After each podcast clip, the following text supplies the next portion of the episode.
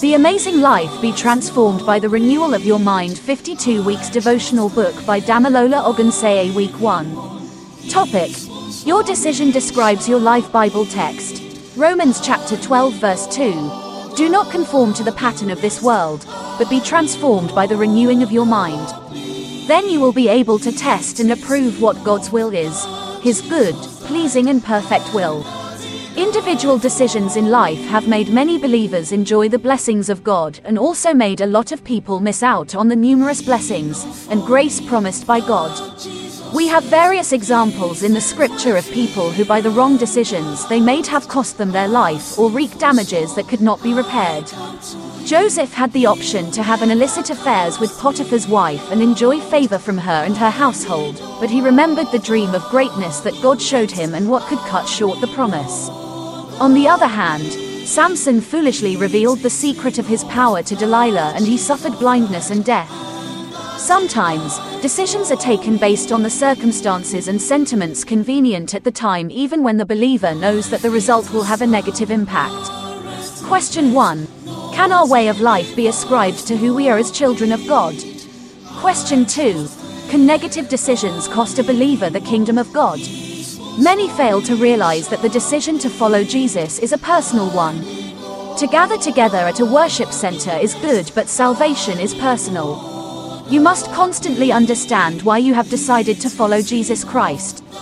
Your life and deeds, both openly and secretly, must present you as Christ like. We all showcase the persona we want the world to know, see, and sometimes consciously, unconsciously hide the part heaven knows about us. If your life does not reflect, interpret the gospel of Jesus Christ, that means you are a slave to the flesh. We should get to the level where the purpose of a believer will live and use their life daily to showcase the salvation message of Christ both within and without while nobody watches. Dot. We are in an era where some ministers even describe heaven as if they are the consular or have the access and authority to heavenly visas. Believers who fail to tell the truth or decide to run after ungodly wealth will likely not be partakers of God's kingdom. Matthew chapter 7 verse 21 Not everyone who says to me, Lord, Lord, will enter the kingdom of heaven, but only the one who does the will of my Father who is in heaven. Reality The delusion of our decisions makes us look unperturbed about the consequences of our actions. Anger cost Moses the promised land, hatred made Cain become a wanderer.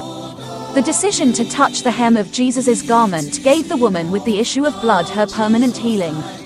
Decisions taken without seeking the face of God results in suffering and pain, while some decisions in line with God's will result in a glorious crown. Are you still making negative decisions? Are you still in doubt about the necessity to constantly seek God for directions in your prayers? Do you think you can do all things by your strength and might? Your answers to these questions will determine the possible outcome of our decisions.